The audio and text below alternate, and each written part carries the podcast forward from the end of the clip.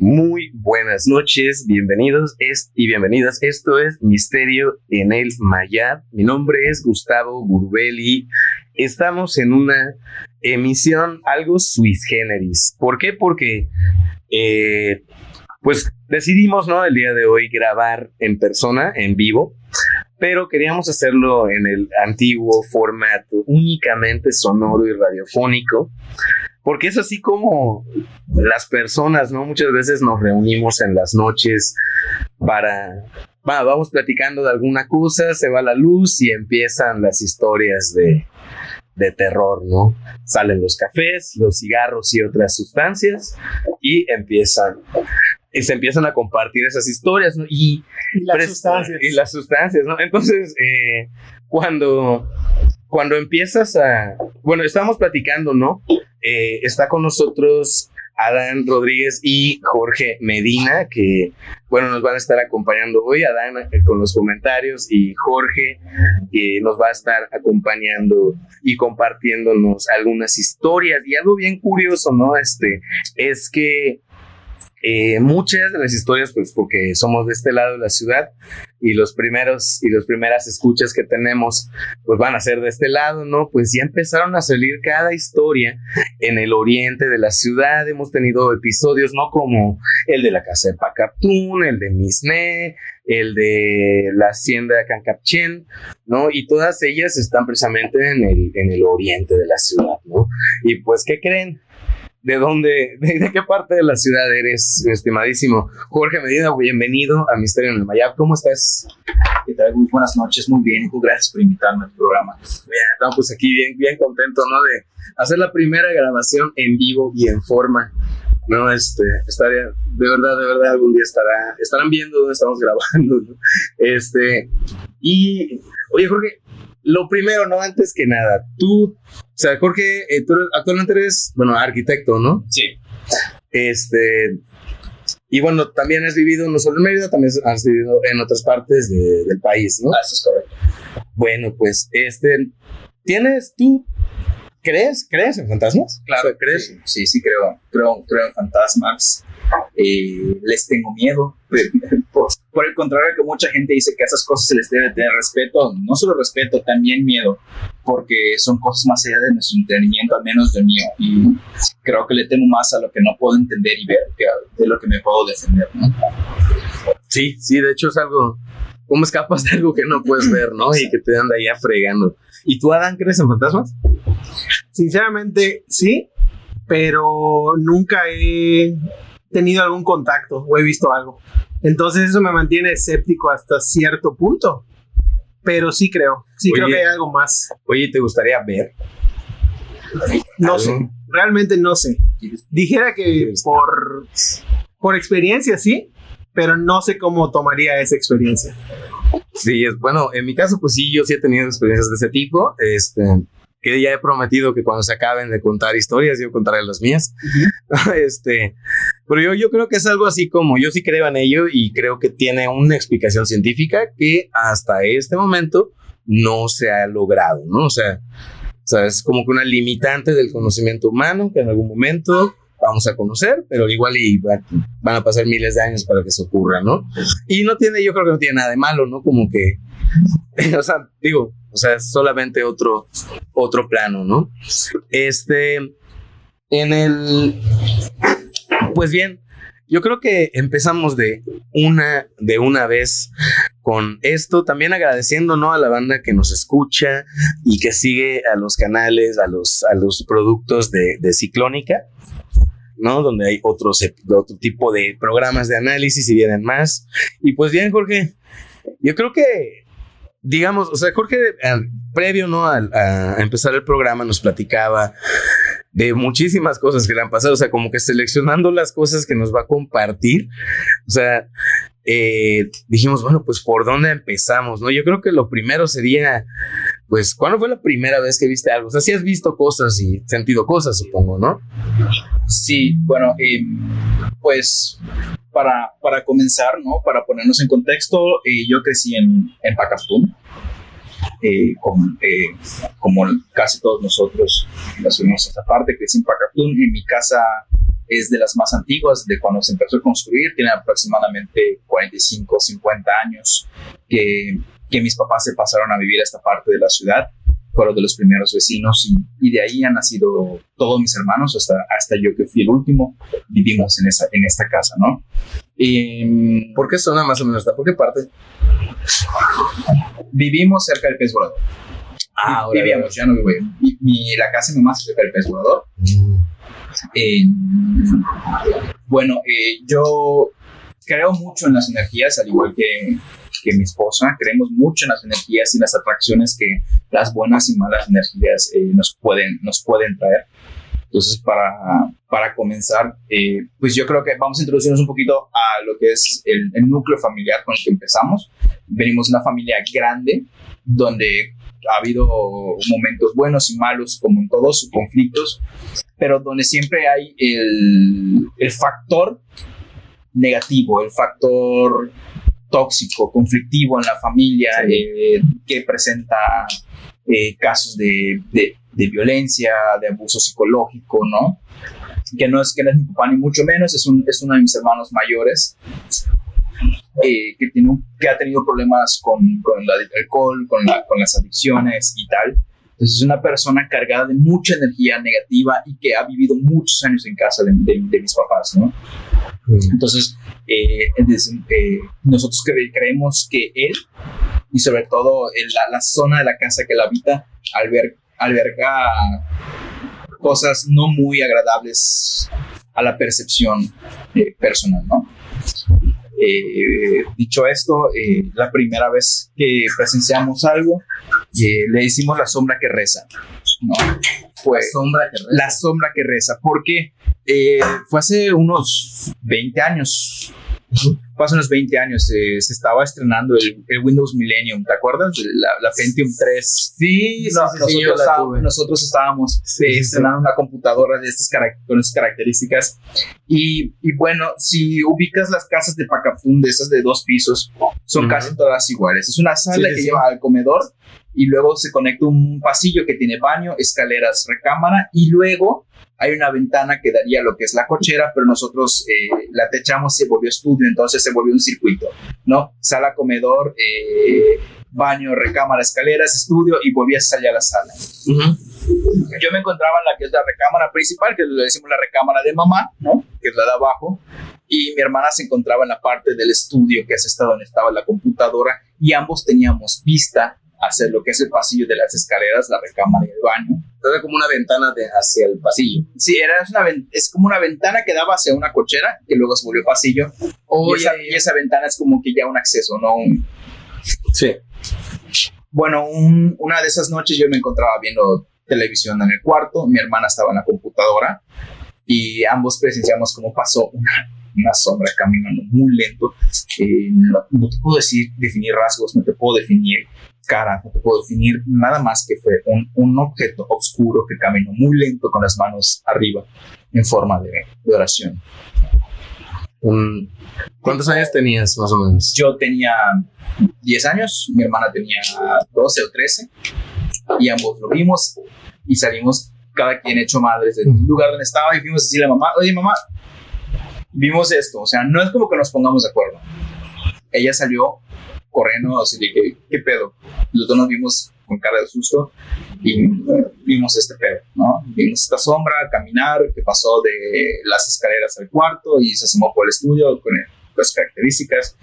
Y pues, pues mi mamá, que también es una persona muy creyente, pero que raya en el escepticismo para que no no te alarmes tú como, como niño, pero pues tú tienes 10 años y tienes conciencia, o sea, sabes que no es producto de tu imaginación y menos algo colectivo que no fue acordado, sino que ambos como que se encontraron y lo vieron al mismo tiempo. Sí, fue algo captado por dos al mismo tiempo. Oye, pero, o sea, eh, cuando eh, dice, se dice mucho esto de sombra, cuando digo, cuando, cuando mencionamos sombras, yo me imagino una proyección de un cuerpo a, en una superficie, en una pared. Claro. ¿Así era o era algo así como que en medio, en el pasillo? No, era algo que no te puedo O sea, tenía dimensión. Sí, no te puedo decir que era tangible, porque igual y pasaba junto a ti, no lo sentías más que el frito Ujú. casual que se dice que sientes cuando un espíritu pasa junto a ti, pero no era algo proyectado sobre una, sobre una pared. Digamos que era como presenciar que alguien pase muy rápido y tú no puedas distinguir rasgos, ¿no? Pero no fue rápido. Fue cuestión de dos o tres segundos que la vimos caminar por el pasillo y la vimos hacer las señas que te decimos con las manos, ¿no? La vimos. La vimos, sí. Asumen que es como una bruja o algo así. Em, vamos a... Vamos, o sea, va, va por allá, ¿no? Sí, va vamos, por allá. vamos a decirte lo que acaba de pasar recientemente, 20 años después, para que podamos decir si es una bruja o no. ¿no? O sea, Órale, sí. si ya involucra no solo a, a mi hermana, sino a mi esposa y a mí. Eso está duro, ¿no? Entonces, ¿sabes? Es la, la primera vez que, que haces un, un este. Ajá, o sea, que, que tienes una experiencia de ese tipo, ¿es a los 10 años? Sí, sí, supongamos. De, de allá para abajo no recuerdo yo haber, tener, haber tenido algún tipo de avistamiento, sensación o contacto con algo, salvo que había escuchado que mi hermana sí veía, por ejemplo, un niño sentado en lo que es la jardinera de la escalera en la planta alta, que lo veía siempre parado en la puerta del cuarto. Niño. Un niño, un adolescente, según ella, por lo que recuerdo. O sea, estoy hablando cuando yo tenía 6, 7 años. Eh, de que en el cuarto de arriba siempre se han escuchado como arrastran una silla, hay pasos, como mueven cosas, e incluso, bueno, nos vamos a, a saltar un poco. Una de las experiencias más aterradoras que hubo, que no fue hacia mí, sino que ya mi mamá dejó de hacerse como que Eso- de, la- eso- de eso- la, de la vista gorda. Eso te quería preguntar. ¿Era algo que solo tú y tu hermana, tu hermano, tus hermanos, o era algo como que la familia había visto? No, es algo que la familia ha presenciado en, en- en diferentes ocasiones. Muy rara vez ha sido pánico colectivo, pero se han sido casos aislados. Wow. Bien, y después de esta, ¿qué otra? O sea, hablemos un poquito ahorita, porque eh, de- del área de Pacatún, ¿no? Que es Claro. donde empezaron las cosas, ¿no? O sea, eh, porque luego también, o sea, ¿qué nos tiene preparado, no? Este, Jorge, hay algunas cosas que también le pasaron en la zona de Vergel, ¿no? Pero bueno, ahorita platicando en la zona de Pacatún, este, ¿qué otras, qué otras cosas? Después de los 10 años, ¿qué tanto tiempo pasó hasta la siguiente experiencia? Des- después de los seis años fue eh, muy, muy ocasional ver la sombra que baja de la escalera hacia el baño, ¿no? Eh, escuchar eh, voces, ¿no? El clásico lárgate de aquí. ¿no? Que todo, todo, todo proviene, nosotros sentimos de, de la, del cuarto donde habita mi hermano, ¿no? Que sentimos que él trae una energía muy pesada por su, por su carácter, la- por la forma y los problemas que tiene. Entonces, la planta alta de la casa es algo que nosotros evitamos pisar a toda costa. Y por un tiempo, hablando de los 12, 13 años, empecé a usar el cuarto de arriba, el que está al lado del cuarto de mi hermano. Entonces era muy, muy común que se me pase el, el ya muy desmentido, se te subió el muerto. Ok, pero no era, se te subió el muerto durmiendo, era, me sacudieron la hamaca, eh, me, me, me, me patearon, eh, me movieron las cosas. em, O sea, te hacían la, o sea, te movían cosas a cada rato. Sí, o sea, hace unos cinco años yo estaba durmiendo en este cuarto. Eh, yo tenía frente a la cama, pues tenía el escritorio, que tenía la televisión, tenía pues, los juegos del Xbox y tal.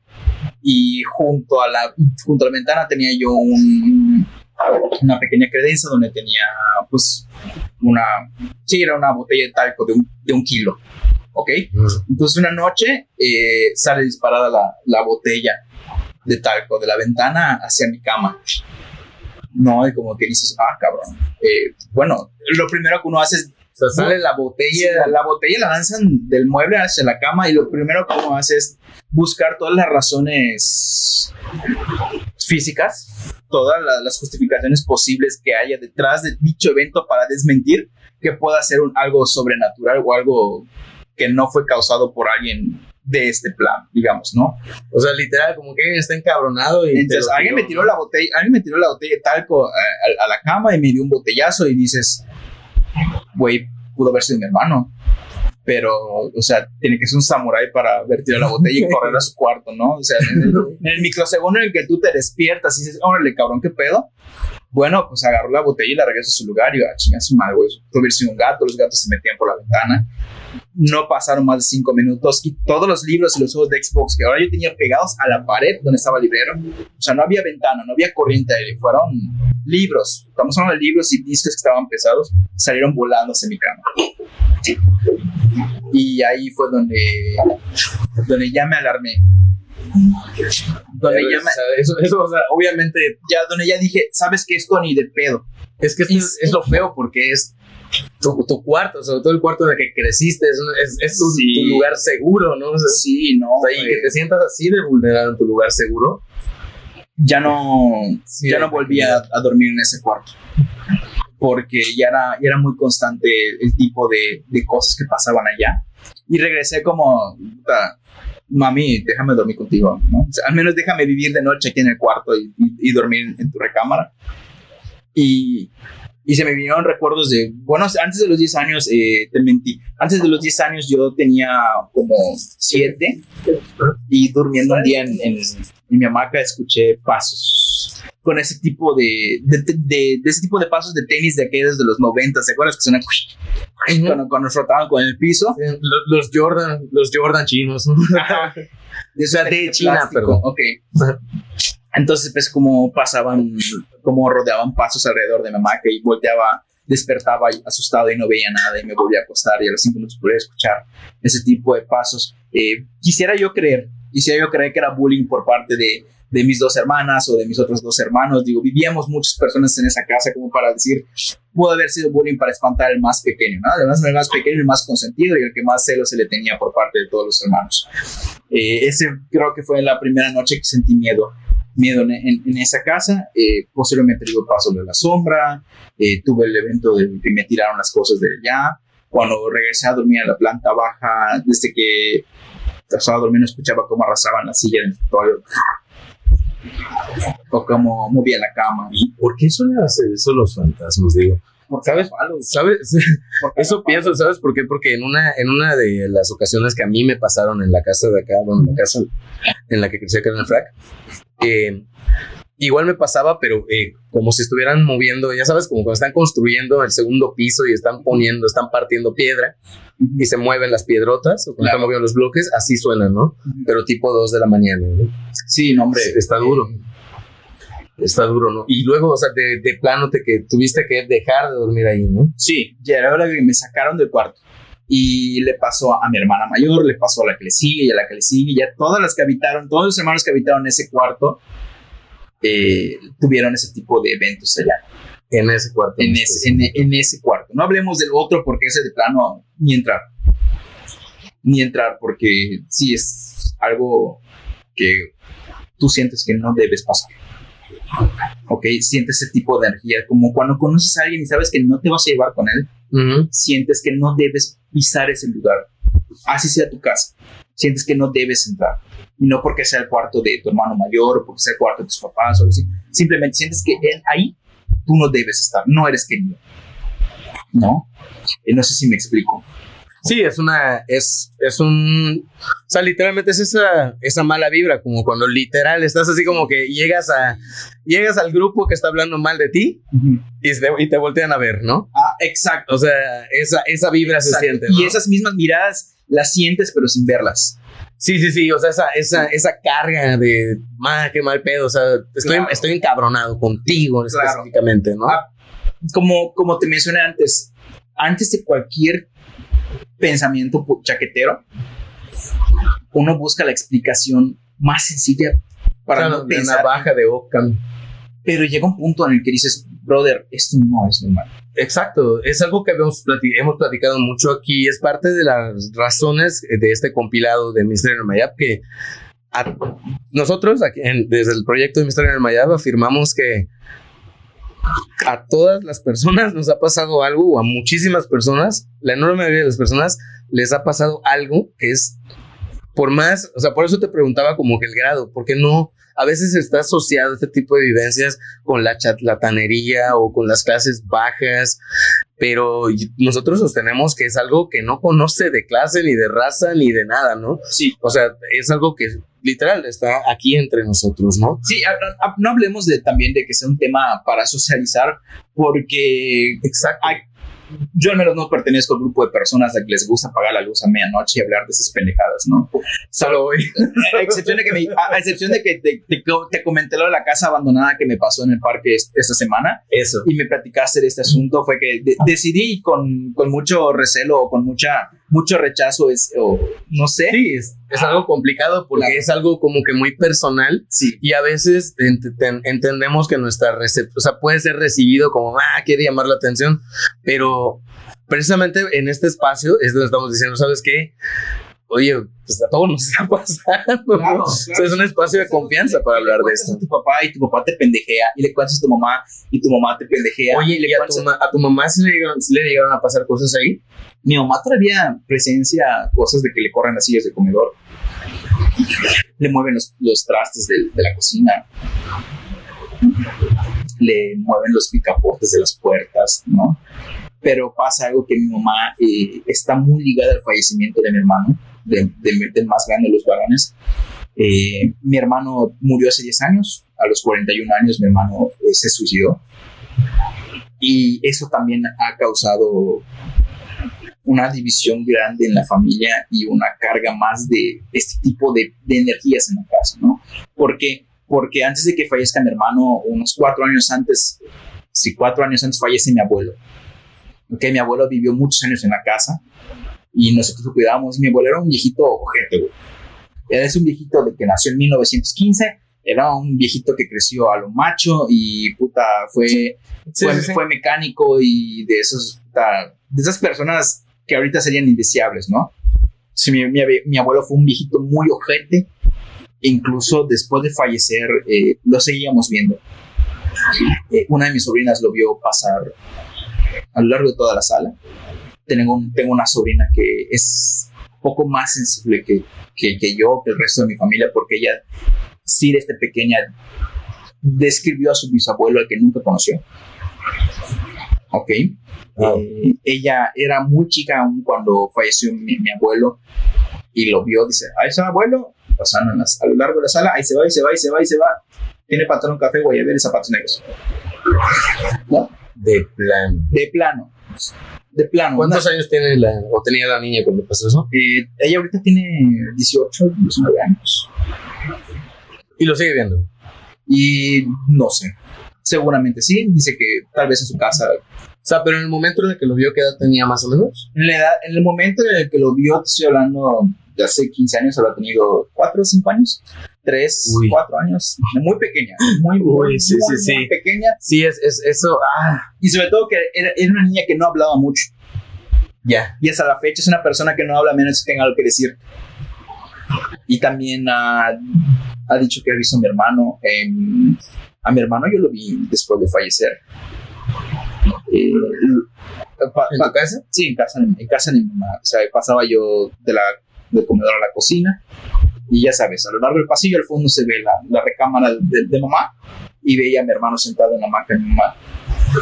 Con la ropa con la que falleció. Yo nunca supe con qué ropa falleció. Eh, yo cuando entré a reconocer el cuerpo de mi hermano no tenía, no tenía su ropa, obviamente, pero eh, según las personas que vieron la foto del, del diario fue la ropa, cuando dije, vi a mi hermano con este short y con esta camisa y no, pues con, con esa ropa murió. Y lo veía yo después parado en la ventana de la sala, o soñaba muy frecuente con él, que, que después los sueños con él cesaron después de que... Me estoy brincando aquí. Sí, sí, no, pero adelante, adelante, adelante. Hace seis años me fui yo a vivir a Monterrey, eh, fui a, a trabajar en un despacho de, de arquitectura en Monterrey, entonces ya los sueños con mi hermano eran pan de cada día. ¿Ok? Yo dejé de soñar con él a los dos o tres meses de, de irme a vivir a Monterrey. Eh, ya no soñé con él en forma de cadáver, ya no soñé con él en estado putrefacto, ya no soñé con él eh, preocupado, triste, molesto. Eso, eso, ese- es- esos sueños tendría, hasta cierto punto sí tendrían una explicación pues, bastante, pues, cien- o sea, científica, ¿no? De por qué Claro. estamos soñando así, ¿no? Pero, Porque te queda el trauma. claro, Ok. claro. porque te queda el trauma. Dices, ay, soñé con él en estado de, de putrefacto porque lo vi, porque lo enterramos a los 3, 4 días de que falleció y lo vi en, la, en el ataúd y lo vi en la morgue. Y podrás decir, se me quedó esa imagen y por eso lo veo así, ¿no? Pero ya la última vez que soñé con él, eh, hablando de ese tipo de, de, sucesos constantes, porque no, no ha sido la última definitiva, eh, lo vi muy calmado, eh, lo vi como dicen todo, vestido de blanco, tranquilo, y me dijo que estaba muy orgulloso de mí. Y ya, a partir de ese entonces no volví a soñar con él. Eh, entre los amigos que hice en Monterrey había una persona que como tú se dedicaba a ese tipo de contenido y hacía investigaciones y le platiqué sin saber yo que hacía este tipo de cosas. Me dijo, tu hermano se despidió de ti. Me dijo, tú no eres de aquí. O sea, es evidente, o sea, estás chaparro, estás cabezón, tienes acento yucateco, me imagino que no eres de Monterrey. Pero me dijo, tu hermano... Estás pagando sin problemas esta sesión. Sí, esta, es, sí. No, del codo. Eh, exacto, sí. No, no, no le pegas a tu mujer, dijo. No te metes a tus primas. exacto. O sea, no tienes gota por la carne asada. sí, sí. Los taninos los tienes bajos. Me dijo, tú no eres de aquí. Eh, tu hermano estuvo muy pegado a ti porque supongo que falleció en un momento en el que no estabas, que estabas iniciando tu carrera o estabas iniciando un, uh -huh. un nuevo proceso en tu vida y siente que estaba en deuda contigo porque lo necesitaste y, fal y te faltó. Y ahorita que él te está viendo realizado, que te está viendo crecer como profesionista, que te está viendo estable, tu hermano ya no siente compromiso alguno de estar contigo, ¿no? Wow. Fueron palabras que, como dirías, tu mujer era, tu, tu, tu marido trabaja con una rubia, pues te lo estás sacando, ¿no? Dices, pues seguramente es muy evidente por lo que ya hemos comentado, porque pues ya sabes de mi vida y es mi amigo y sabes qué onda, pero hasta este punto esta persona no sabía de cómo falleció mi hermano, ni que mi hermano había fallecido, sino hasta que yo le conté, brother, acabo de soñar con mi hermano esta, esta noche y, y fue cuando me dijo, ya no vas a volver a soñar con él, te lo apuesto, se despidió de ti, tu hermano ya está descansando. Dicho hecho, no volví a soñar con él y no volví a saber de él eh, pre, presenciado o no, sabí, no volví a saber que él se presente en un sueño, sino hasta que su expareja le llamó a mamá y le dijo, mami, soñé con, con el negro y dijo que va a acompañar a Jorge en el viaje a casa. Jorge va a salir a carretera próximamente y nomás sabes que el fin de semana Jorge agarra carretera con, con, su cuñado y con su marido y se vienen de Monterrey a Mérida en, en autos. Wow. Y si me dejas comentar, estando presente en ese viaje, yo creo que sí. Creo que sí, porque hicimos un viaje de punta a punta de la República y creo que jamás me había sentido tan protegido. Neta, o sea, a pesar, a, sí, a pesar de que su cuñada nos traía a 180 llegando a las cumbres de Maltrata.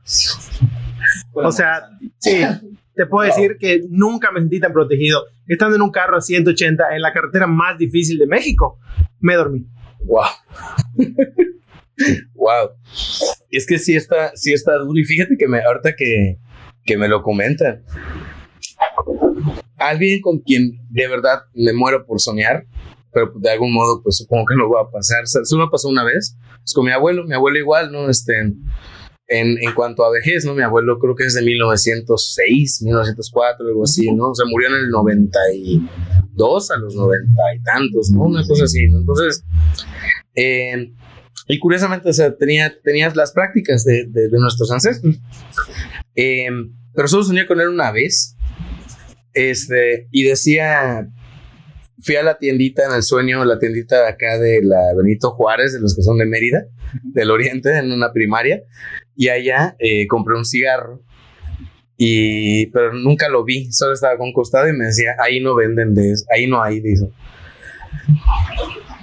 Ahí no hay de esos. No, y, y, este, y estaban los alas y los alas tenían filtro. Le dije, mire, ya vienen con filtro. Ahí no hay de esos. Fue lo último y desperté. Creo que ha sido la vez que más feliz desperté en mi vida. O sea, creo que te puedo entender eso, esa, esa, esa parte, ¿no? En, en, mi caso, como te comenté, a mí no me gusta presenciar estas cosas. ¿No te gusta? No, yo siempre he sido súper culo, súper miedoso, culísimo, brother. Eh, ahorita tengo la dona de canela súper erizada. y, y desde que soy papá, como te mencioné, me volví todavía más cobarde. Y creo que te lo voy a repetir. El ser miedoso no es ser miedoso, sino ser inteligente, ¿no? Claro. Yo no busco que me pasen estas pendejadas, no es algo placentero. O sea, habrá gente como el Badilla y como Lolo que les gusta esas mamadas. A mí no. Sí, definitivo, ¿no? Oye, ¿y cómo es que, o sea, me comentabas también que ahí en Vergel, ¿no? O sea, sí, o sea te, te sigue. Aquí tengo mi apunte de sucesos. A ver. Entonces, para cerrar el, el, el tema de sueños con mi hermano, la última vez, ya última vez que soñé con él, fue unos días antes de bautizar a mi hija y me dijo que iba a estar presente en la misa, porque solo le hicimos misa, porque nosotros no somos devotos de hacer una fiesta para, para gente que o sea, no, para, para además, en todo caso es la niña y eventualmente ella y la, y la familia y el mejor amigo que nunca llegó, ¿no? O sea, para presentarla ante sociedad. Ah, para presentar a la sociedad, nosotros no somos ni, ni, para la boda, somos de que va a ser el evento y nosotros en vez de pagar una fiesta, vamos a ir de viaje con la niña y vamos a hacer o mejorar cosas para la casa, ¿no? Eh, sí. Entonces, eh, mi sueño con mi hermano me dijo que iba a estar presente en el bautizo de chinga, ya dije el nombre de mi hija. ¿Lo puedo quitar? Sí, gracias. bueno, aquí va a estar el, el, eh, presente en el, en el, bautizo de mi hija. Y como te mencioné, yo no soy fan, ni quiero que esas cosas pasen. Y le dije, brother, tú ya no perteneces aquí. Tú ya estás muerto. O sea, muy por el contrario a mis hermanas, de que, ay, soy hijo de mi hermano, y que, ay, lo abracé, y me vino a visitar, man, y lo hago, y me siento lleno de paz. No. Mm, yo no busco nada en tu umbral, tú no busques nada en el mío. Te amo, te adoro. Ok, fuiste el mejor hermano del mundo y siempre te voy a amar, pero vas a estar en mis recuerdos, en mi corazón y nos vamos a volver a ver el día que yo cruzo ese lado. Mientras tanto, tú no tienes por qué estar aquí.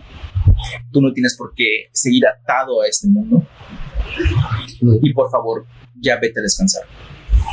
Vete a descansar porque han sido 10 años, 10 años que tu alma ha estado sufriendo. Claro, porque te llora tu pareja, porque te llora mamá, porque te lloramos todos, te llora tu hijo, te llora tu mujer. Ya date ese descanso, es justo. Sufriste mucho en vida. Descansa. ¿no? O sea, mi hermana tuvo una infancia muy, muy pesada, muy, muy fea.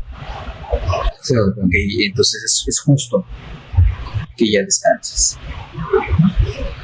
Y ya no lo a ver. Y ya no lo volví a ver. No le gustó, pues, según lo que le dije, mi sueño la cara que me puso, no le gustó. Pero pues es lo que es. Lo que es. Uno cuando, cuando muere o cuando al menos decides ponerle fin a tu vida es porque ya no quieres estar aquí. Y, te, y estabas bajo los efectos del alcohol y la depresión y te arrepientes porque ves el dolor que causas en los demás, pero ya, ya le pusiste punto final a tu estancia aquí, entonces yo creo que debes descansar. Ok, ya no sufras más en este plano. Ok. A, raíz de eso ya no volvimos a, soñar con él, pero eh, hace unos años yo no había, no había regresado a Mérida.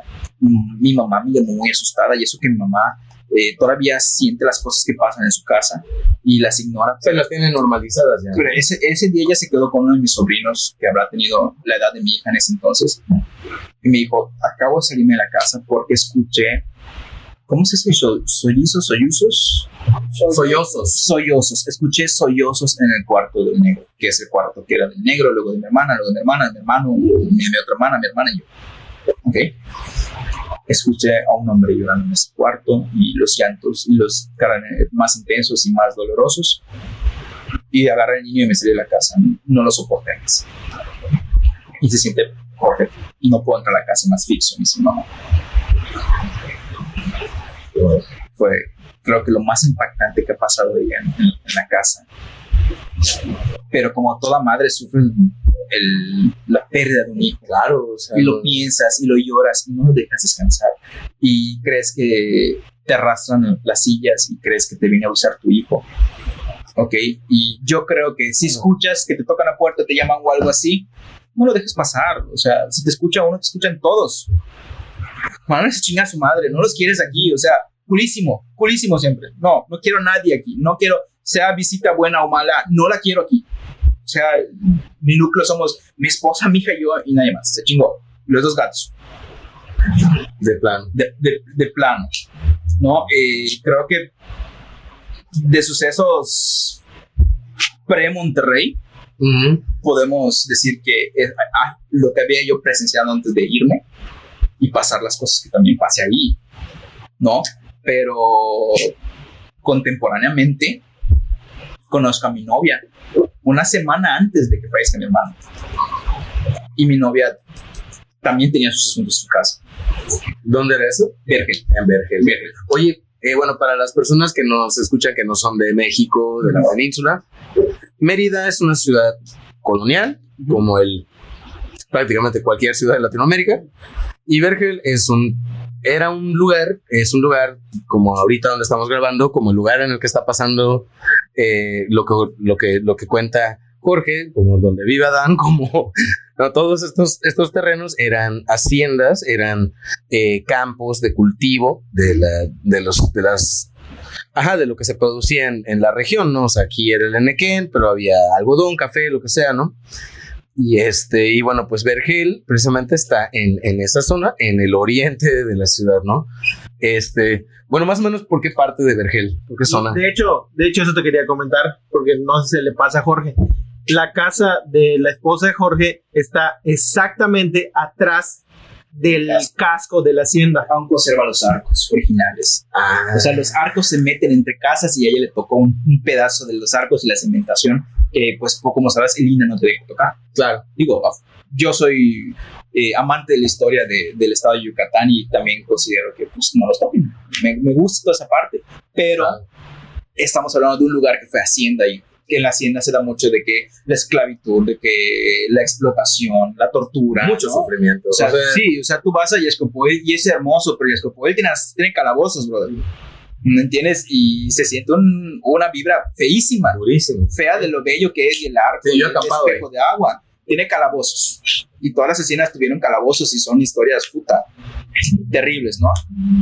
Bueno, ¿qué pasó con mi novia? Que, bueno, conocemos la estructura de las casas de Vergel, que vamos, digamos, es un loft, que es sala, comedor, cocina en un solo espacio, a Sí. un baño y dos recámaras pegadas. ¿no? Para una familia de seis millones. Sí, exacto. Entonces, em, ¿qué pasa? Que ella está en, el- en la habitación que da hacia el patio y siempre había presenciado a alguien que se, par- que se paraba en su ventana. Ok, alguien que la veía desde su ventana. Y me dice, es un hombre, es moreno, tiene estos, estos y estos. Porque ella, ella me dice, yo presencié esto. A mí las sombras no me dicen nada. ¿Ok?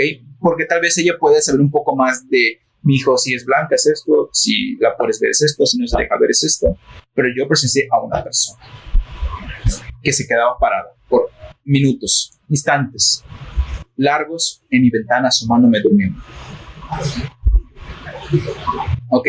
Y luego esa persona empezó a rondar por la puerta principal y luego en la sala y luego en la puerta del cuarto hasta que la despertaba. O se sentaba junto a ella en su cama. Y un día me dijo esta madre está junto a mí ella trabajando en su computadora exámenes súper estresada. Jorge eh, ven a verme porque esta cosa está junto a mí y yo le creo yo le creía porque yo yo ya había tenido Claro, o sea, tú también has visto una eso. experiencia cercana, pero nada tan presencial, tan posesivo. Y dices, puta, qué feo. Y no me había tocado verlo hasta que un día estábamos viendo películas y como todos, ella colgaba la televisión en el rincón de la habitación, Claro. ¿no? Entonces, en una de esas tomas en las que se oscurece la pantalla y se ve reflejo de la sala, que, que vemos a este pedo parado en la puerta del cuarto. Los dos, y fue así de que, chinga su madre, o sea, güey, así como que uno diría, chinga su madre, los cacharon, ¿no? O sea, Claro.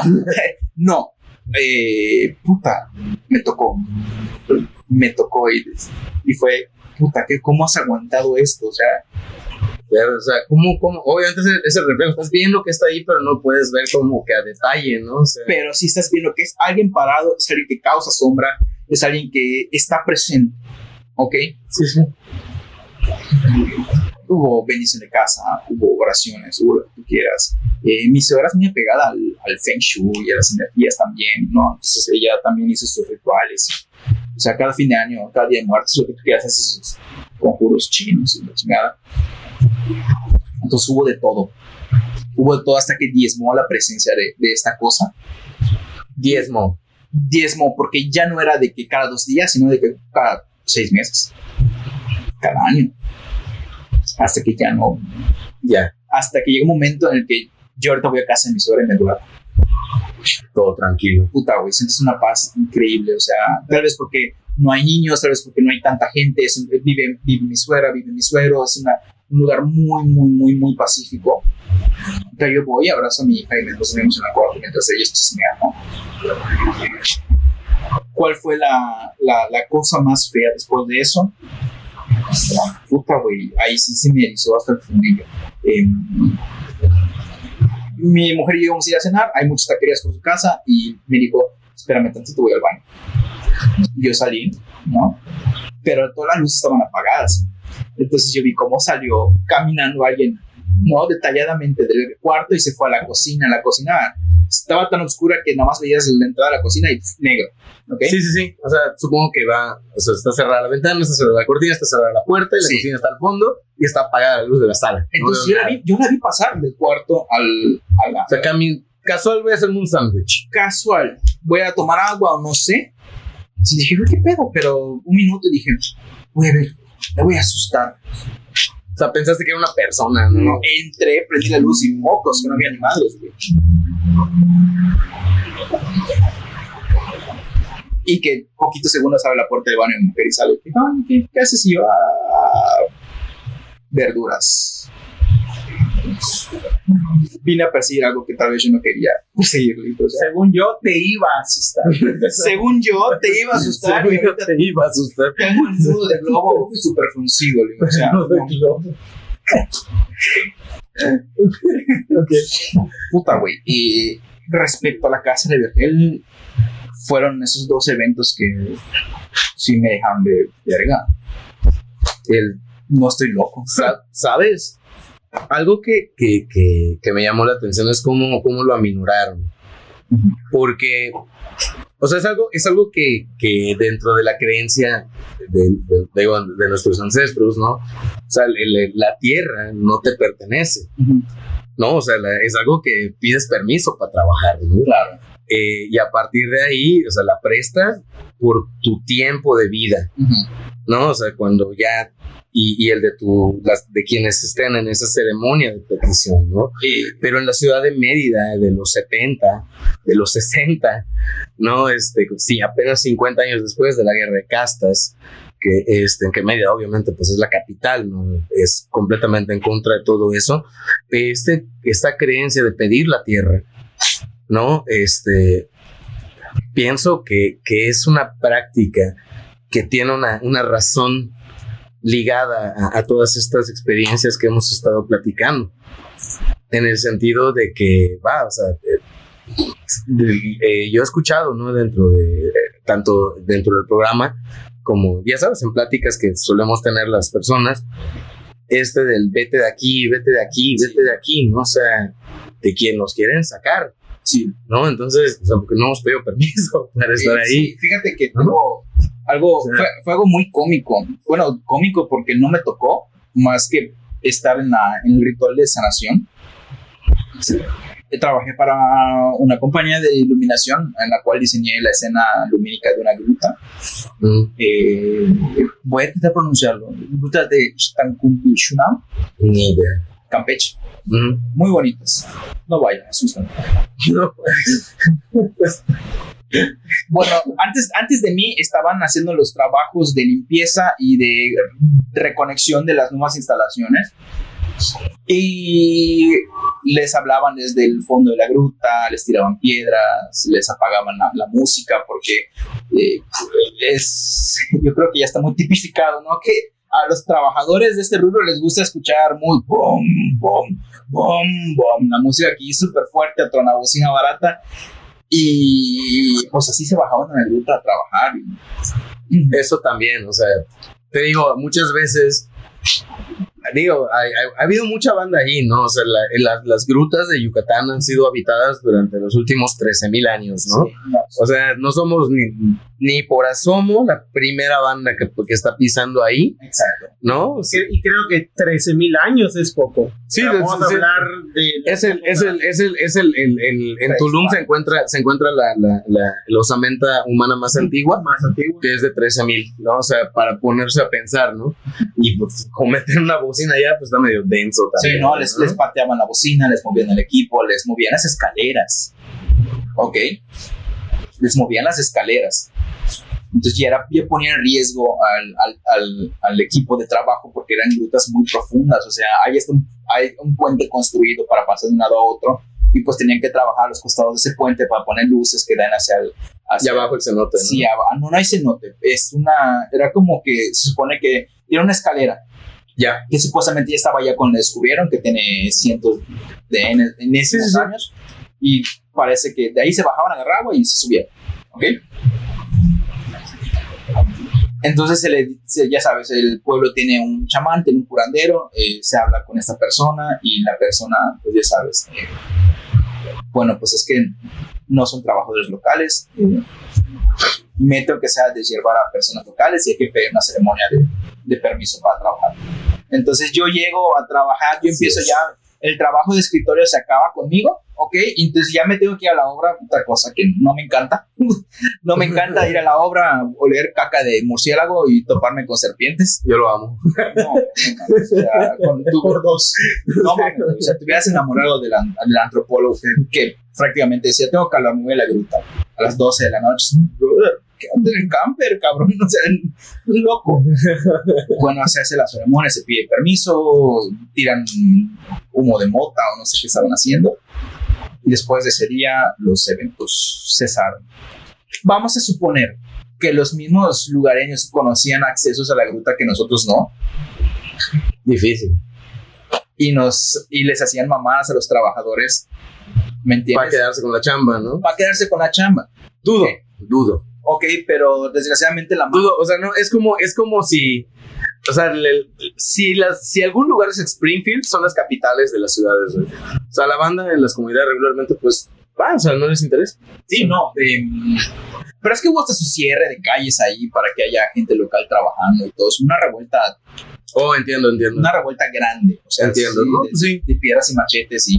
Pero en la mano de obra que estábamos llevando para trabajar ese tipo de instalaciones y tal, no le, no le vas a encontrar en, en la localidad. En la comunidad, sí. En, en la comisaría. Este, lo interesante ahí es cuando, cómo van cesando, ¿no? Y, y sí hay ciertas, ciertos elementos, ¿no? O sea, eh, de la, dentro de la, tanto de la creencia como, o sea, eh, como va, que sí ocurren, ¿no? O sea, eh, yo como scout acampé muchísimas veces dentro de cenotes o cerca de cenotes, cerca de grutas, o me metí a las grutas y es algo que de algún modo sabes que está ahí, ¿no? De hecho, dentro de nosotros también tenemos, o sea, dentro de las prácticas escultistas en Yucatán, uh -huh. se tiene la, la costumbre de, de, ir a pedir permiso para dormir, sí. ¿no? O sea, es, es algo que, que, digamos, a niveles institucionales jamás te van a poner ceremonia de petición. No, claro. Pero, bueno, deberían, deberían, y, pero... Y existe, yo creo, o sea, ah, hablando de trolls, vamos, a, vamos a regresar al punto de Vergel. Ajá. Porque mi cuñado tuvo una novia que era, creía en esas pendejadas. Le regaló un troll, a grosso modo, nunca se pudieron deshacer de él. Wow. Nunca. El, wow. troll, el, troll, se escondía, el troll robaba comida, lo, lo, enterraban en el patio, volvía a aparecer detrás de la tele, lo tiraban a la basura, aparecía en la puerta de la casa, hasta que lo llevaron a un iglesia. Y ahí se quedó. Ahí se quedó. Pero fueron años, meses, de, de intentar deshacerse del troll que esta persona le regaló a mi, a mi cuñado cuando eran novios, y de que nomás no lograban deshacerse de él, y hasta donde sé, la cosa de la ventana era insignificante junto a lo que las, los eventos durante la estancia del troll sucedían.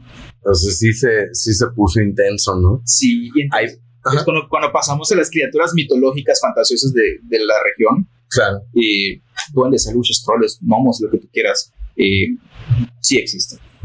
Claro que sí. Sí existen. Sí, sí, sí, hablando, hablando de, de, temas de construcción, aquí en mi, en mi, casa, que es tu casa, están construyendo una privada. donde entre las piedras una vez vi pasar por las luces de un coche que venía en contra mía, piecitos corriendo, ya sabes, abajo de entre los coches y la maquinaria que estaba ahí atrás. Y dices, oh, cabrón. Sí, sí, sí, es algo, eh, a mí me tocó verlo una vez acampando en esos programas de verano que hacía el gobierno, del, del, del, del que se hacía aquí en el FRAC.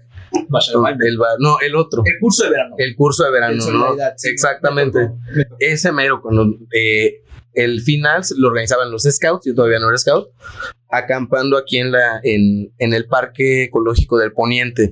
En Yucatán tenemos eh, unas cosas que se llaman pues, hondonadas, que eran cenotes en algún punto que se secaron, eh, que ahorita son parques, ¿no? Entonces, este, ahí, ahí mismo, este, o sea, yo venía asomando la, la cabeza por la casa de campaña y veo cruzar de, de un lado de un montón de piedras a otro montón de piedras a una cosita.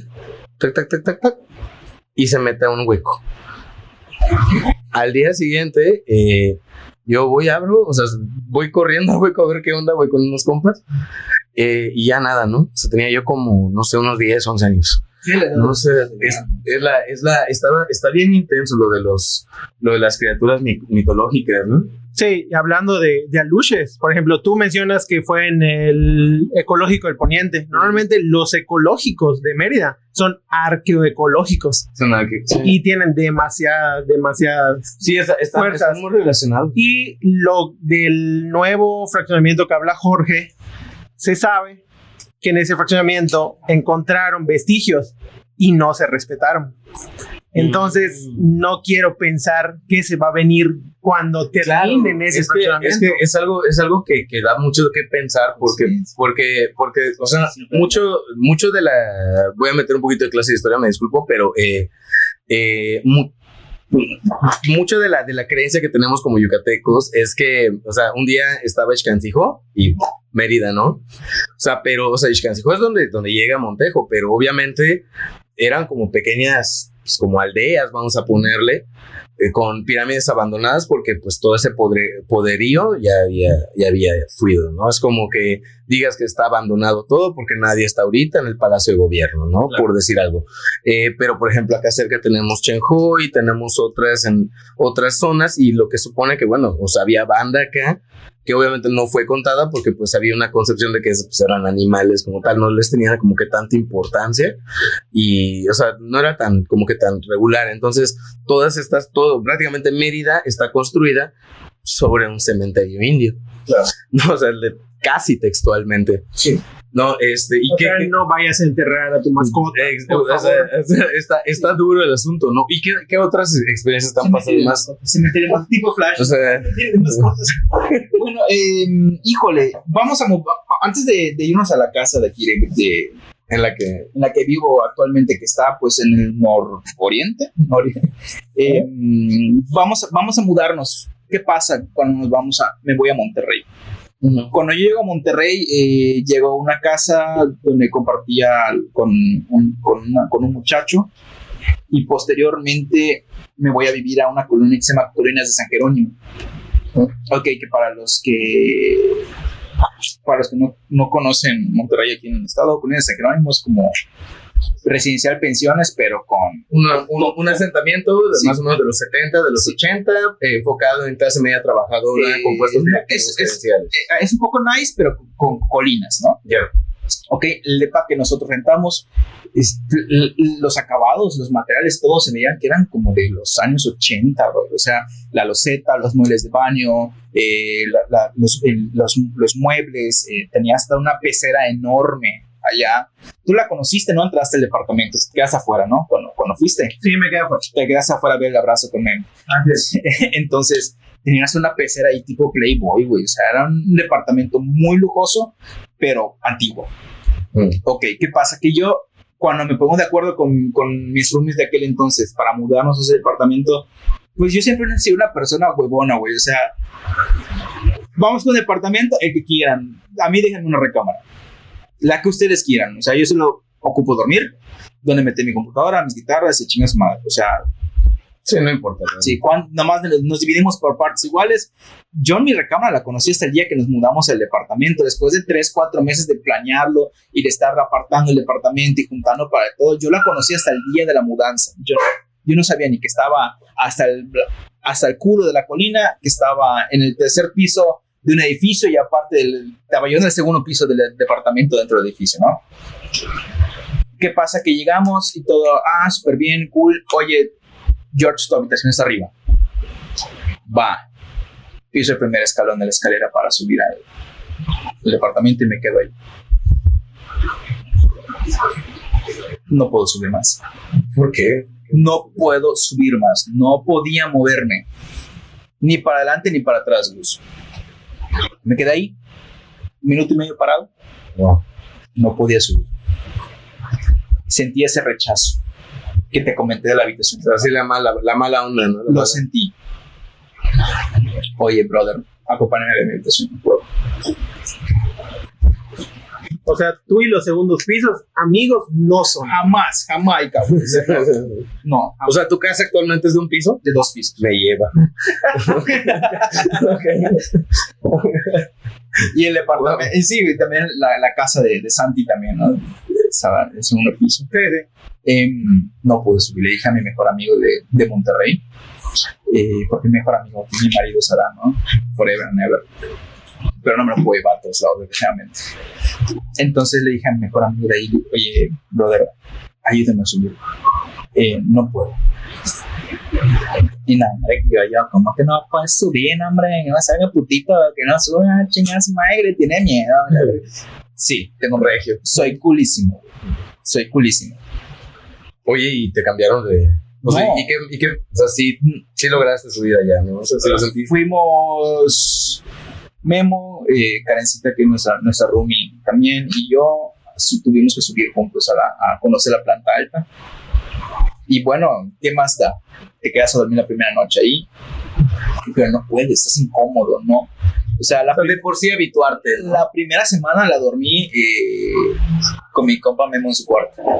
O sea, es que me arrastré en mi catre y voy, voy a dormir contigo. Sorry. O sea, no tienes novia, no haces pendejadas en la noche. No creo que me violes si me duermo, me voy a quedar aquí. Y si me quieres, ¿verdad? Creo que es más sano a lo que me va a pasar en mi cuarto si me quedo solo. sea, prefiero que sea un vivo, ¿no? ¿Por qué? Porque, porque cuando empezabas a dormir, te despertabas en putiza. Eh, te to- te Güey, ¿cómo te tocan la pinche ventana de un departamento que está hasta lo alto de una colina, güey? En el tercer piso, ¿me entiendes? ¿Cómo te tocan la ventana? ¿Cómo vergas? O sea, no, no, ¿cómo O sea, vergas? o sea, no o sea, tendría, tendría, o sea, ¿cómo tendría, o sea, o sea, tendría, o sea, tendría que ser demasiada ingeniería para poder hacer una broma así, como que no tiene sentido, ¿no? Eh, ten- tendría que ponerse de acuerdo con los vecinos del, del departamento más cercano que estaba en la colina de frente. Sí, o desde arriba, ¿no? Pero, Sí. o sea, es, o sea, el- va, es demasiada, te digo, es demasiada logística Sí. para algo tan simple como tocar una Pisos de madera. Ya. Entonces, eh, yo escuchaba rechinar los pasos. Y, o sea, yo escuchaba cuando mis roomies metían morras, güey. Sí, Con- sí, sí. Contabas los pasos y decías, ah, ah, pillos. Pero, o sea, o sea, sí, sí podías diferenciar cuando algo era, por ejemplo, tus roomies metiéndose, Sí, o, o sea, sí, con alguien, sí. o Sí, yo sabía cuando mi roomie llegaba contento, llegaba con prisa y llegaba encabronado. ¿No? ya. por el tipo de pasos que daba. Entonces eran pasos de encabronamiento. Y los escuchaba por todo el vestíbulo de la planta alta, entraba a mi cuarto y no puedo más. No puedo más. Tenemos que bendecir esta- este departamento. Cesaron.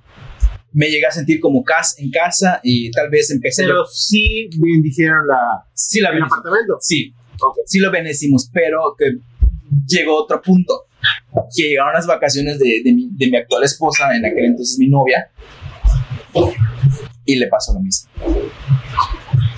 Pero era en el que, ok, te vas una semana, pero yo tengo que trabajar, ¿no? Mi jornada laboral normal, en las noches salimos como, como, como, como planeado, pero las mañanas fueron tortuosas para ella, o sea, me, me, me voy a bajar a, a galerías, tengo que salir a pasear, no puedo quedarme en este cuarto. O sea, se sintió un frío. Estamos hablando de septiembre y hacía un frío increíble en ese departamento. Me dijo, siento mucho frío. Yo, no, hombre, es que vienes de media, chicolita, nada.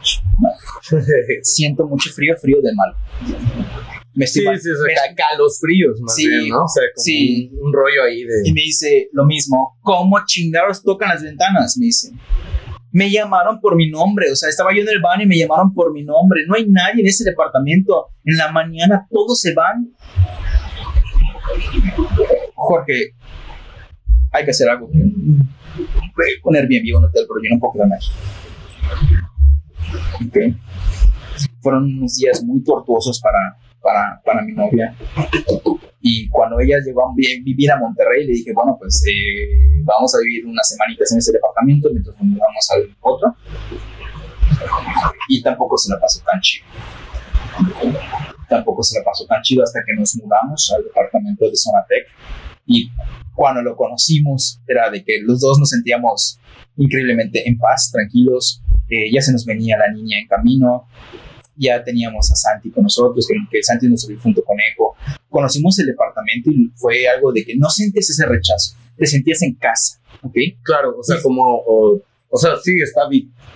Sí, sí, sí, está, entiendo, está, está, vivo, está cálido. Y, ya se, y fue nuestro primer hogar. Como quiera lo bendecimos. Pero sí estuvimos ahí uno que otro sucesillo.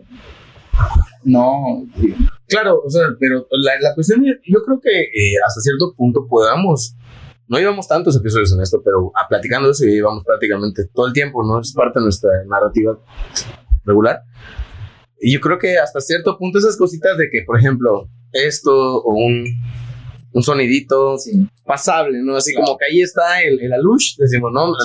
Ahí está el alushito, ¿no? Pero cosas, pues esa vibra fuerte, ¿no? Es lo que, es lo que llama la atención con, con ella, ¿qué me, con, con, ella en esa casa, ¿qué me pasó?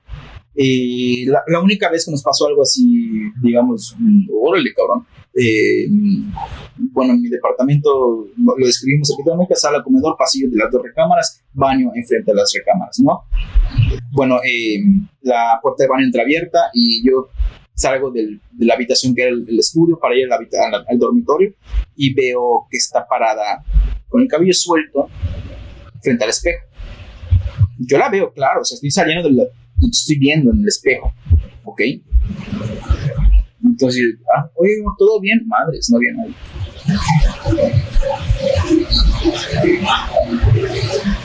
ok, pudo ser la toalla, pero no tengo toallas de color negro que reflejan el cabello, puedo ver.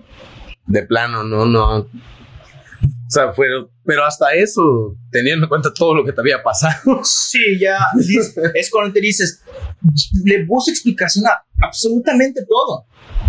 Pero ¿cómo chingados? O sea, llega un punto en el que dices, ya, güey, o sea, ya me cansé de buscar explicaciones, te rompes la cabeza, cabrón, o sea. Claro, o sea, muchas veces las explicaciones es esa necesidad de, de, de, tener control sobre lo que está ocurriendo, ¿no? Sí, esos fueron los, sucesos eh, de la persona que, que, mi hermano se despide de mí, la cosa del viaje, de con mi hermano, del departamento de San de Colinas, eh, que, estuvo, estuvo grueso porque es algo que te conté en dos minutos, pero las sensaciones que se vivieron, o sea, no vi nada, solo lo pensé, como la película de psicosis, cabrón. Ya. Lo presencias y te abruma y es... Sí, y está duro porque como, como no es algo, como bien dices, ¿no? O sea, da esa inseguridad de ¿Cómo puede creerme algo alguien que no puede ver esa persona? Exacto. O sea, es literalmente la persona tiene que tener absoluta fe en, en, tu, en tu mente, en, sí, tu raciocinio. Y, y dices, puta, güey, o sea, tengo que ser escéptico, tengo que ser una persona completamente cerrada para que esas cosas no me pasen, pero no, no, no soy yo solo. No. Y creo que para mi buena o mala suerte me topé con alguien que sí ha, sido testigo de, este tipo de cosas y madre suya, o sea. Y, ya de ahí nos venimos a la casa de brisas, y penúltimo punto, ¿no? ¿Qué pasa con la casa de brisas? Que cuando nosotros entramos a la casa de brisas, lo mismo. Yo un día entré, recién llegamos, eh, eh, hay que ir a buscar cosas de la mudanza a casa de brisas. No tenía luz la casa, o sea, no le servían las luces. Entonces yo entré a la casa completamente a oscuras brother, no sentí miedo, no sentí pánico, no sentí... Tranquilo, ¿no? O sea, casa, de que- de casa vacía. De que corres y, ah, te corteas tú solito. No, muy calmada la casa de Brisa, es una casa que no estuvo, habi- que estuvo, digamos, en calidad de abandonada, porque nos dijeron que estaba de super huevos y cuando llegamos, puta, hasta la fecha le estamos reparando cosas. Mm. Pero no sentías una mala vibra, no sentías una mala vibra. Y solo hemos presenciado dos cosas. ¿Qué va a ser? Em, ¿Te acuerdas que te conté de que mi cuñado se quedó unos días con nosotros? Tuvo un problema con, con su expareja. Oh, sí, sí, sí. Entonces mi cuñado, como mi hermano, también eh, tenían pues, una carga muy, muy pesada. Él entonces se quedó a dormir en lo que es la, la- actualmente la oficina. Y ahí, ahí fue el dormitorio que tuvo por unos días. Y que pasó una noche, mi hija no quiere dormir. Y mi mujer está muy cansada. Y mi hija tiene mucho apego a la mamá y sobre todo que todavía estaba amamantando. Entonces fue, mira, duerme, descansa, yo me llevo a la niña al otro cuarto, con la hamaca y nos posamos a dormir.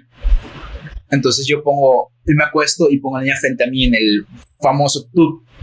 ¿Sabes qué es el tub, no? Mm, No. Que es que tú estás de un lado de la hamaca y la otra persona está Ah, sí, contra sí. ti Sí, sí, sí. en un saco independiente. Sí, sí, ¿no? sí. sí. Ah, no sabía cómo se, cómo se le llamaba. Le dicen tub. Tub. ¿Qué pasa? Que mientras duermo y le canto, duermo a la niña y le canto, siento que alguien está parado junto a mí. Como si estuviese el costal. ¿Te acuerdas tú? Donde tenía yo puesto el costal, Sí, tenía sí. una banana larga. Siento que hay alguien parado junto a mí. Y dices, puta madre. ¿Qué pedo? En ese entonces la niña despierta y dice, papá, no, quiere agarrar tu guitarra. No, no agarres. Dice, no agarres. Ese rincón donde tengo las guitarras, las tenía apiladas. Y a chingas, o sea, a chingas su madre, hija, vamos a dormir con mamá, despiértala. O sea, esa fue la primera, yo creo que sí fue la más fea porque O sea, sí porque es, espacio de seguridad otra porque, vez. ¿no? Porque tu sí hija se ya, fue güey. feo y sí tuvimos que eh, dosificar las reuniones con mi cuñado y evitar que vaya a la casa porque sí atraía cosas feas. O sea, a veces yo me tocaba desve- desvelarme con trabajo o cuando no tenía jornadas laborales tan largas, ya tenía yo el insomnio cargado. Entonces bajaba yo al comedor a que afinar la guitarra, que a cambiarle las cuerdas, que a esto lo otro. Entonces llegó un punto en la madrugada, no te voy a decir las 3 de la mañana, que es muy cliché, ¿no? Pero ya avanzada la noche, ya pasada la medianoche, llegabas a sentir un completo silencio. ¿Ok? Mm. Y empezabas a sentir así frito y te preocupa y ves pasar alguien corriendo en el pasillo de servicio, ¿no? Por la ventana de la cocina y la puerta. Y en ese mismo instante en que sientes la preocupación, puta, los perros se ponen locos, bro. Y dices, verga, verga, verga, verga, güey. O sea, sales, sueltas a los perros. Si alguien brincó la reja, fue un ninja porque no se escuchó el sacudón de la reja, no veías las sogas de, lavado vibrando por el movimiento, ¿no? Fue algo muy, feo que se coordinó con, con la preocupación y el instinto de los, de los animales. Creo que fue lo que más me, me asustó. Claro. Y fue lo que también le pasó a mi mujer posteriormente en esa casa. Y pues, la última que, que tuvimos fue la del niño. Para, para ser Esa- esa- la, la del niño porque ya involucra también otra vez. Sí, sí, sí. ya involucra a mi hija de nuevo. Ok, entonces un, un día eh, nos levantamos fin de semana para ir a desayunar, eh, abrimos una puerta del cuarto, salgamos juntos y en ese entonces la niña, ¡Hola niño! No, así saluda a mi... ¿Cuánto tiempo tenía, tenía, tenía tu, tu hija? Fue recién, güey, no tiene ni dos meses. Wow. Ok, entonces ahí mi hija sí saluda a sus primos, ¡Hola niños! No, como plin plin. ¡Hola niños! O Eh, sea, tiene tres años en este momento. tiene- mi hija tiene tres años ahorita, ¿ok? Entonces abrimos la puerta del cuarto y mi hija, hola niño. Puta, la mamá y yo, cabrón. Eh, ¿qué pasa? ¿Va a vomitar? Continúa, continúa. Eh, me preocupa. Eh, eh, vamos a... Vámonos. Ok, porque ah, involucra a un, Claro, a un o niño sea, menor que es ¿en más sensible. La casa, saliendo del cuarto, o sea, del cuarto al vestíbulo de la planta alta, tal vez un, ve a un niño, la, la, la, la bebé, ya involucra a tu hija menor y tienes el antecedente de que pues ella vio lo que tú presentías que estaba detrás de ti, ella estaba de frente, su- supongamos que ella vio. Entonces nos fuimos, nos cuestionamos en el coche si de verdad habrá visto un niño o algo así. Y no, y a los pocos días yo estaba trabajando en la oficina con la puerta abierta y vi al niño parado junto a mí. Ya no fue una sombra, no fue algo que se desplace, no fue ah, una figura. Vi al niño parado junto a mí, Puedes describirlo. chiquitito, gordito, Chiquitito como de cuántos años. O sea, un poquito más chico que mí, como de dos años. de unos dos años, a medio, dos años, Gordito. camisita blanca, anchita, ok, O sea, camisita como, o sea, el tipo, playerita, es una playera. playeritas, blanca. ajá, saga, saga, saga, y, y al parecer larga porque le quedaba arriba de las rodillas y al parecer tenía short porque le veías las piernitas y no tenía zapatos. Cabello oscuro, cara de niño. Y lo vi Moreno, claro. eh, moreno, claro. Lo vi junto a mí viendo que estaba yo haciendo en la computadora. Pero fue de, ok, está aquí, reojo, lo sigo viendo, reojo, ya no está. Mm. Y le comenté a mi esposa y mi esposa, como siempre, ¿cómo fue? ¿Fue sombra? ¿Fue blanca? ¿Se movió? Eso nada. Fue la bolsa, ¿no? Mm. Eh, ok, fue la bolsa. Supongamos que fue la bolsa. Sí, quiero creer que fue la bolsa, ¿ok? ¿Qué pasa? Que mi esposa está subiendo las escaleras y de repente lo ve correr de- ¡uh! del baño al cuarto. Ya lo vi. Vi que se movió y se metió al cuarto, pero fue la bolsa la que se movió. Y nos quedamos con que fue la bolsa, pero fue algo que Entonces, ¿cómo se llama la bolsa? no? Sí, fue, fue algo que, fue algo que la niña presenció, que la niña de- aclaró que estaba ahí. Fue algo que yo vi y fue algo que mi esposa vio también. Y a raíz de eso le preguntamos a la niña, mi amor, ¿ves algún niño? O mi amor, ¿te, te acuerdas cómo eras antes? ¿No? Como eso de que dicen que los niños a cortas edades están conscientes de sus vidas Sí, de- pasadas. exacto. Y mi amor, ¿has tenido otra mamá? Y la bebé te dice, no, mami, tú siempre mi mamá mi amor, ¿te acuerdas de cómo eras antes? O por, por cosas que uno ve en Netflix. Instagram, Claro, claro. o sea, Facebook, de que, así como para ver, ¿te a ver si es de- cierto. Mi amor, ¿te acuerdas de cómo eras antes? Sí, en mi vida pasada era hombre. Y mi mamá era así, y así, yo hacía Claro. esto. No, pero los niños tienen una imaginación enorme. Enorme, pero suman la imaginación de un niño a dos papás que han presenciado eventos in- involuntariamente. Ujú. Puta, güey, ¿qué resultado hay? O sea, una familia de culos. Sí, ¿no?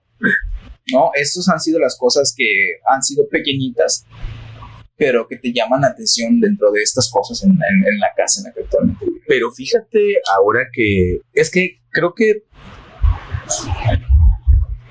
eso es lo que diferencia un poquito como lo que nos cuentan en, en las películas de terror, ¿no? O sea, en las películas de terror hay una historia, hay un, digamos, un ente, algo regularmente que es malo, que quiere hacer el mal y se encarna de algún modo y se le derrota de algún modo luego de ciertas pérdidas de vidas, ¿no? Claro. O sea, eso, eso es lo que entendemos como una historia de terror, ¿no? Eh, y a veces cuando nos preguntamos así, ¿te ha pasado algo así?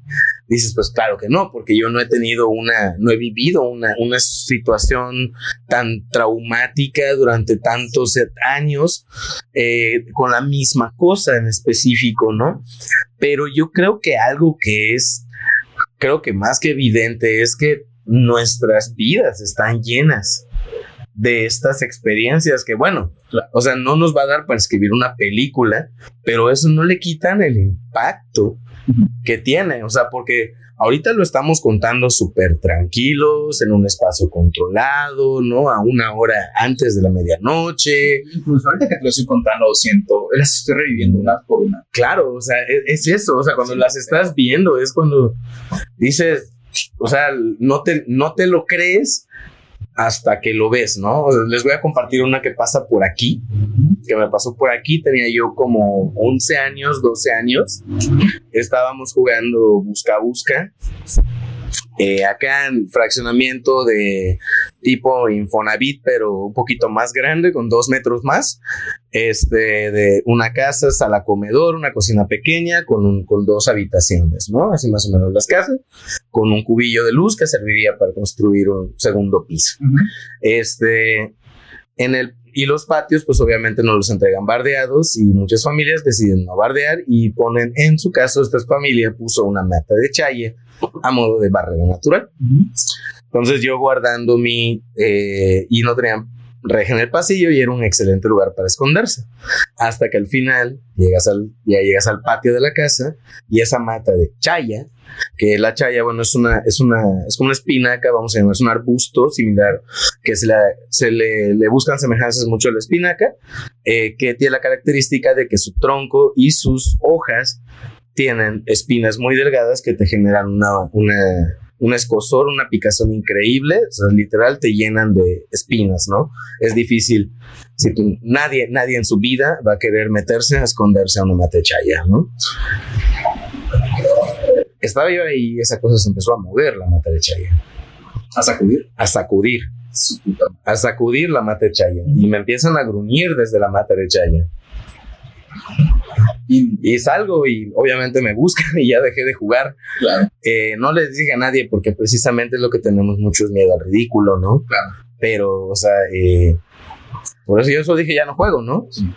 Eh, pero ahí, ahí estaba ese rollo, ¿no? Y sí es cierto lo que me dijo mi abuelita, que no debes jugar busca busca a altas horas de la noche. o sea, está, es que luego hay algo que, que, de hecho, el Badía lo dice muchas leyendas legendarias, que es este, eh, lo que son los tulpas, ¿no? Que, eh, al, que son básicamente como que entes que como que sí adquieren una dimensión real porque hay una, una, ¿cómo se dice? Un consenso, un acuerdo colectivo que le da vida como tal, ¿no? El caso más tangible de eso, de los tulpas, es como eh, se empiezan a aparecer Slendermans en fotografías previas a, que cuando sale el creepypasta, o los ¿no? Sasquatch.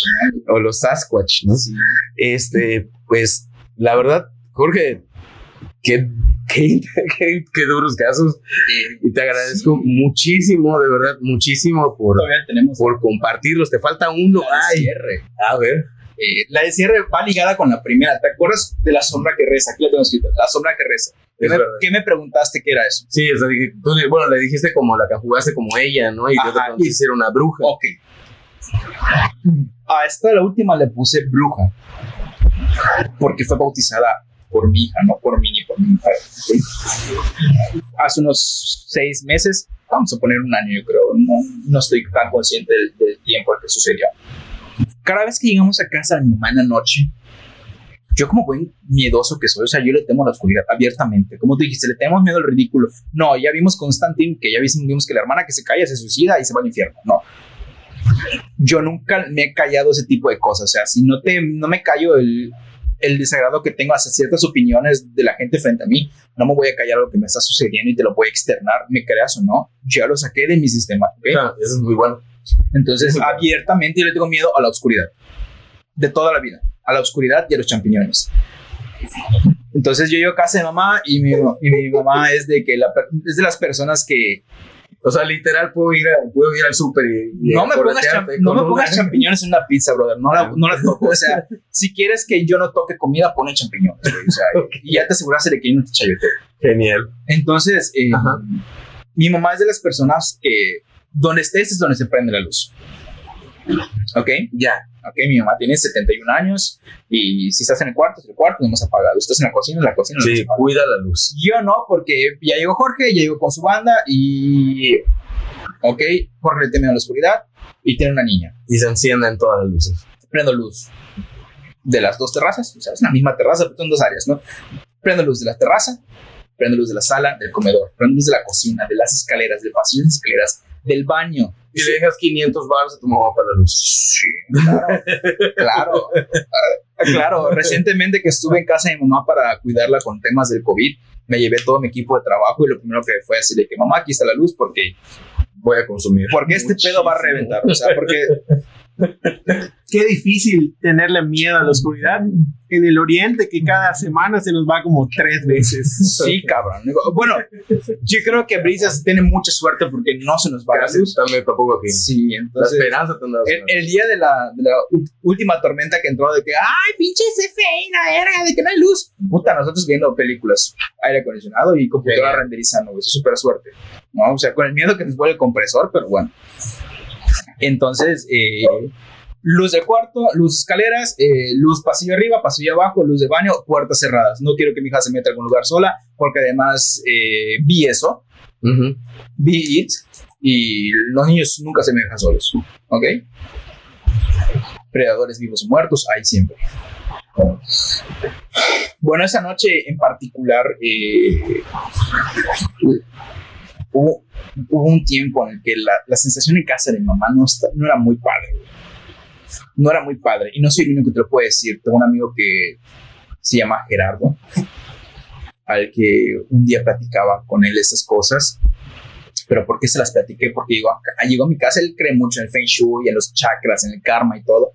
Pisó mi, pisó mi casa para dejarme. De su coche me dijo, güey, me voy porque aquí no me quieren. O sea, se siente horrible, bye. Bájate, ya no te quiero ver bájate, bájate, hablamos luego.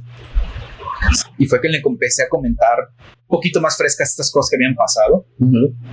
¿No? Entonces llegamos a casa de mi mamá y nos sentíamos muy pesados, agobiados, cansados. Incluso había días en los que íbamos a casa de mi mamá y regresábamos con dolor de cabeza. Mi hija regresaba alteradísima, no dormía.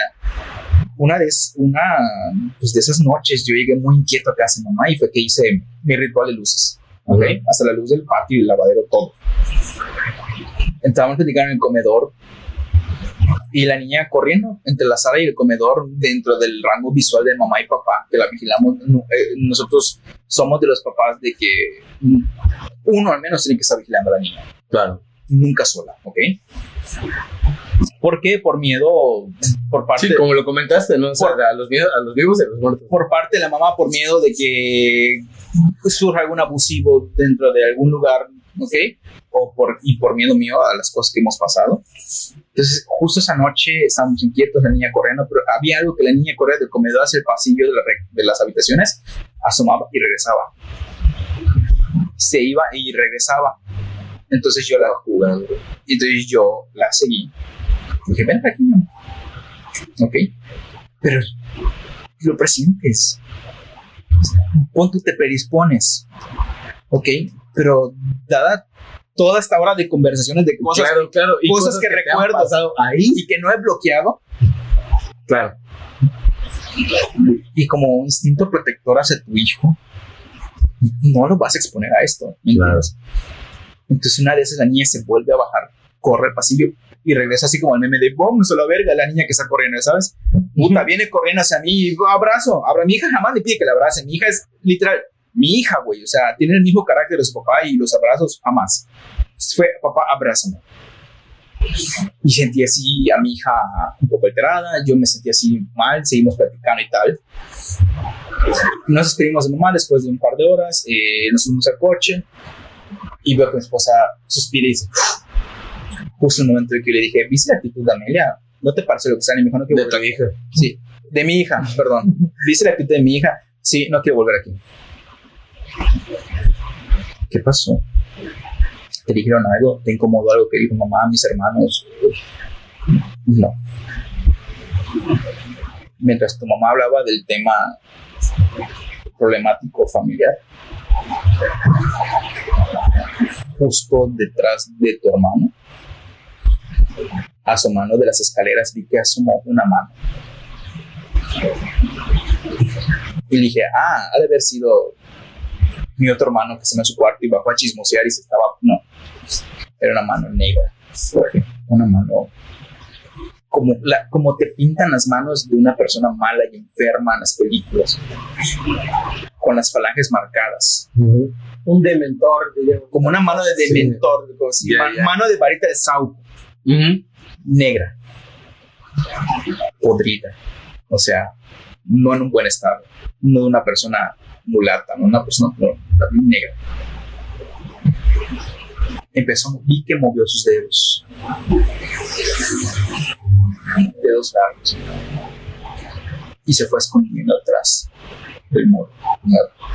O sea, si te pongo en contexto, es. Es muro. Ajá. Es un muro. Escaleras. Literalmente enfrente están, a un costado Y- están las escaleras. Comedor, nosotros acá, ¿ok? Ya, sí, sí, Entonces, sí. Ella, ella vio la Lo que mano. es el. Estoy escribiéndolo para la banda que lo va a escuchar, ¿no? Porque es audio- sonoro. Vio la mano aquí Sí. y, ¿Y? luego fue desplazando así. Ok. otra vez, ¿ok?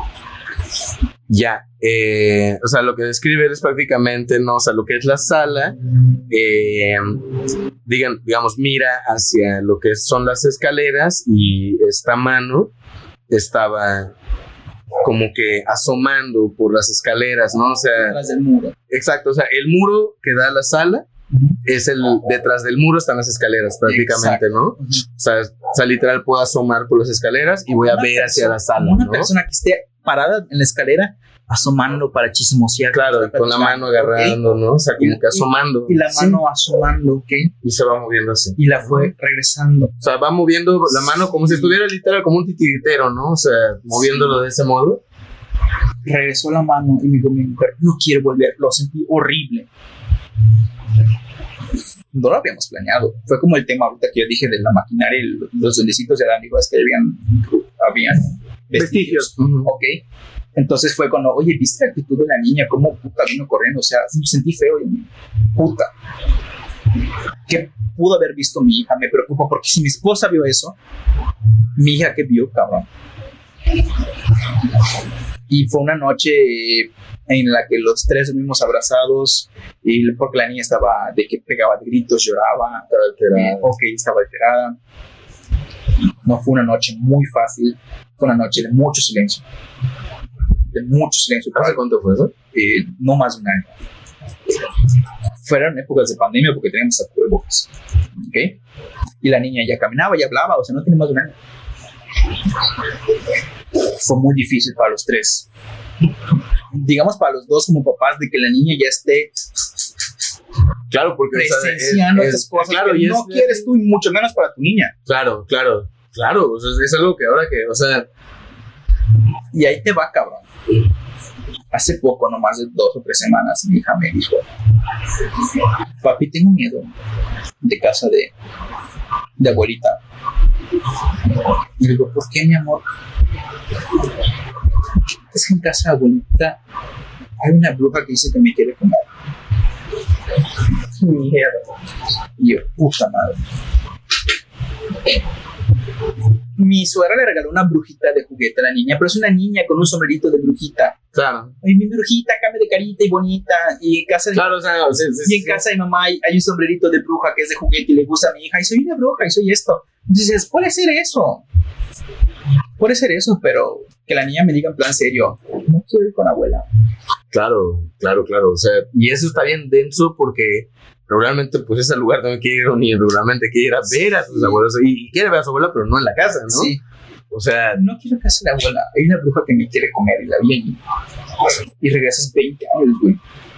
Claro, claro, claro, claro. O sea, es, es, ay, está bien duro, mano, porque como tú dices, la dimensión de que ya no, ya no soy yo, ¿no? O sea, es a mi familia que le está pasando, Sí, es a sí, mi, sí. mi propia hija, ¿no? Que me imagino que, bueno, o sea, no, no tengo hijos, pero puedo imaginarme el sentimiento. de- Y como, ¿No? como uno me dice, ay, güey, lanza vergazos, mienta madres, cabrón. no, no, no, o sea, es, es algo que es fácil decir cuando uno escucha al otro, ¿no? Pero si me pongo en tu lugar, o sea, está complicado el asunto, ¿no? Sí, yo le digo a mi hija, no le tengas miedo a los monstruos, mi amor, que los monstruos se tengan.